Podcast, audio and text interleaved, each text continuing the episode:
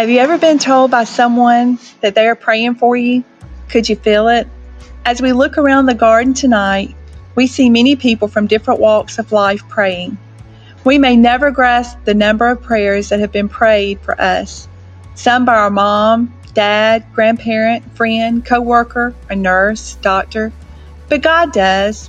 For when his children pray to him, they not only open an intimate conversation with him, but that allows him to give the peace that surpasses all understanding. For even if we don't know what to pray, Romans 8:26 tells us Jesus prays on our behalf. As we move forward and begin our journey down the road to hope, I can assure you intercessory prayers are being prayed. Whatever you may be going through, you're not alone. For there is a Savior who we call Jesus, who hears each prayer and walks with you each step of the way. Prayer does change things. Let's continue our journey. You may have heard that being a Christian is no fun, that it's a boring life, but today you will hear the story of the one that rejoiced in his salvation and the excitement of being with Christ. My name is John the Baptist. I'm known for eating locusts and wild honey, and I foretold a message of repentance. One will come, I said, who is more powerful than I, whose sandal I am not worthy to loose. I baptize you with water, but he will baptize you with the Holy Spirit and fire. But there is another story, a story of excitement, for even before I was born, I jumped in my mother's womb at the announcement of Jesus' coming. My message is not only of repentance, but the joy that comes with being with Christ. Rejoice, I say, rejoice in the Lord. Being a Christian does not guarantee us a life without trials and temptations. But when we are tempted, we can rest assured that Jesus was tempted just as we are today.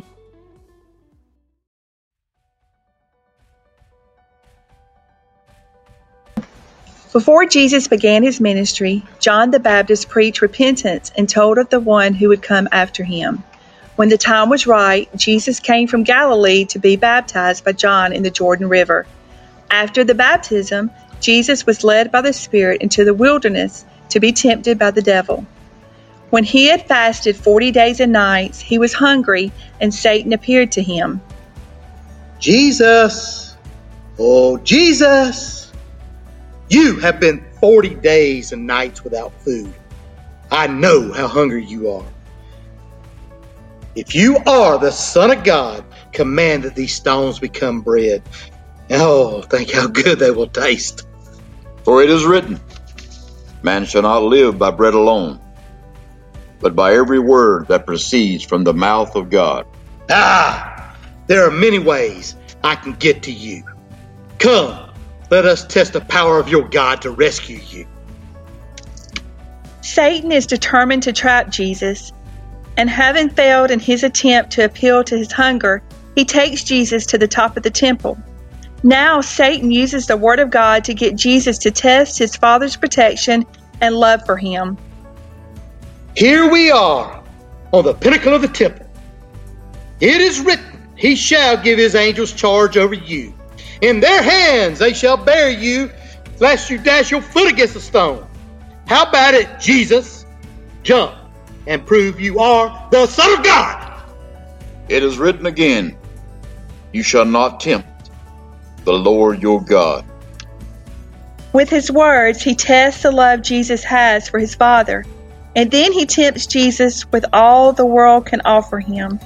Satan is confident that Jesus will not be able to resist this appeal to the power that Satan can give him if he will bow to worship. You were in the wilderness 40 days and nights. What kind of father would lead you there? Look, here we are on a high mountain. Look around. See all the kingdoms of the world and their glory. Take it all in, Jesus. All these things I will give you if you will fall down and worship me. Away with you, Satan. For it is written, you shall worship the Lord your God, and him only you shall serve. Ah, no matter, I will see you again.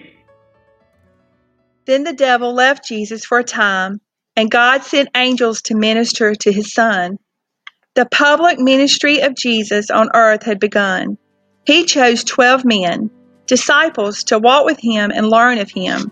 During the short time of his ministry, Jesus brought healing and comfort to many. He made the blind to see and the lame to walk, and the deaf to hear. He brought victor to the victory, downtrodden, and joy to the sorrowful. He raised the dead and challenged the living with just his words. He was both God and man. In the next scene, in the upper room, Jesus told his disciples, Eat, drink, do this in remembrance of me. Meanwhile, when Jesus was arrested, his disciples scattered, just as he knew they would. The religious leaders did not have the power to put Jesus to death, so he was eventually taken to Pontius Pilate, the Roman governor of the region, who did have that authority. Are you the king of the Jews? It is as you say. My kingdom is not of this world. For this cause I have come into the world, that I should bear witness to the truth. Truth. What is truth? I find no fault in this man at all. But you have a custom that I should release a prisoner to you at the Passover. Do you want me to release to you the king of the Jews? No, not this man, Barabbas. Give Barabbas! Give us Barabbas! Yeah. Barabbas is a rebel and a murderer. I find no fault in this man. Do you want Barabbas or this man Jesus? Barabbas! Barabbas! What then shall I do with this man whom you call the king of the Jews? Crucify him! Crucify him! Crucify. I am innocent of the blood of this just man. I wash my hands of this. You see to it. Guards, release Barabbas. Barabbas! At the Last Supper, Jesus gathers his disciples together, and as he shared the meal, he told them what was going to happen to him. He also told them that they would deny him. Peter said, Lord, I love you. I will die for you. I will never deny you. Jesus looked at Peter and told him, Before the rooster crows, you will deny me three times. Come and see as Peter's denial takes place. At the fire, a crowd had gathered, and Peter walks up and sits with them. They start looking at Peter and ask him, You were with that man, Jesus. And just as I said, Peter denied me three times. After the completion of Peter's denial, we go to the Via Dolorosa, the way of suffering, the road Christ traveled on his way to Calvary. First, we see the crown of thorns that pierced our Savior's head, drawing blood that was shed for you and me. Next, we see the garment that he wore, stained with his tears from those in misery and pain, and spotted with grime from the hands of children as they clustered around his feet and then, and then awarded to another by the casting of lots at the foot of the cross.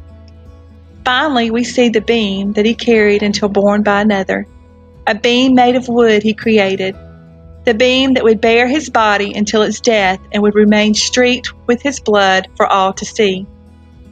Jesus was humiliated, beaten, and hung on a cross between two thieves. A necessary part of the Father's plan of salvation for a lost and dying world was the sacrifice of the perfect Lamb of God, our Passover Lamb. Listen, and you will hear it is never too late to accept Jesus as your Savior. Father, forgive them, for they know not what they do. You're not the Christ. If you were the Christ, you would get us down from here. Have you no fear of God? We deserve our punishment, but this man has done nothing wrong. Lord, remember me when you come into your kingdom. This day, you will be with me in paradise. My God, my God, Why have you forsaken me? Oh.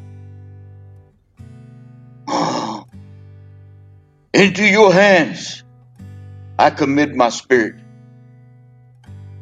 It is finished. Surely this was the Son of God.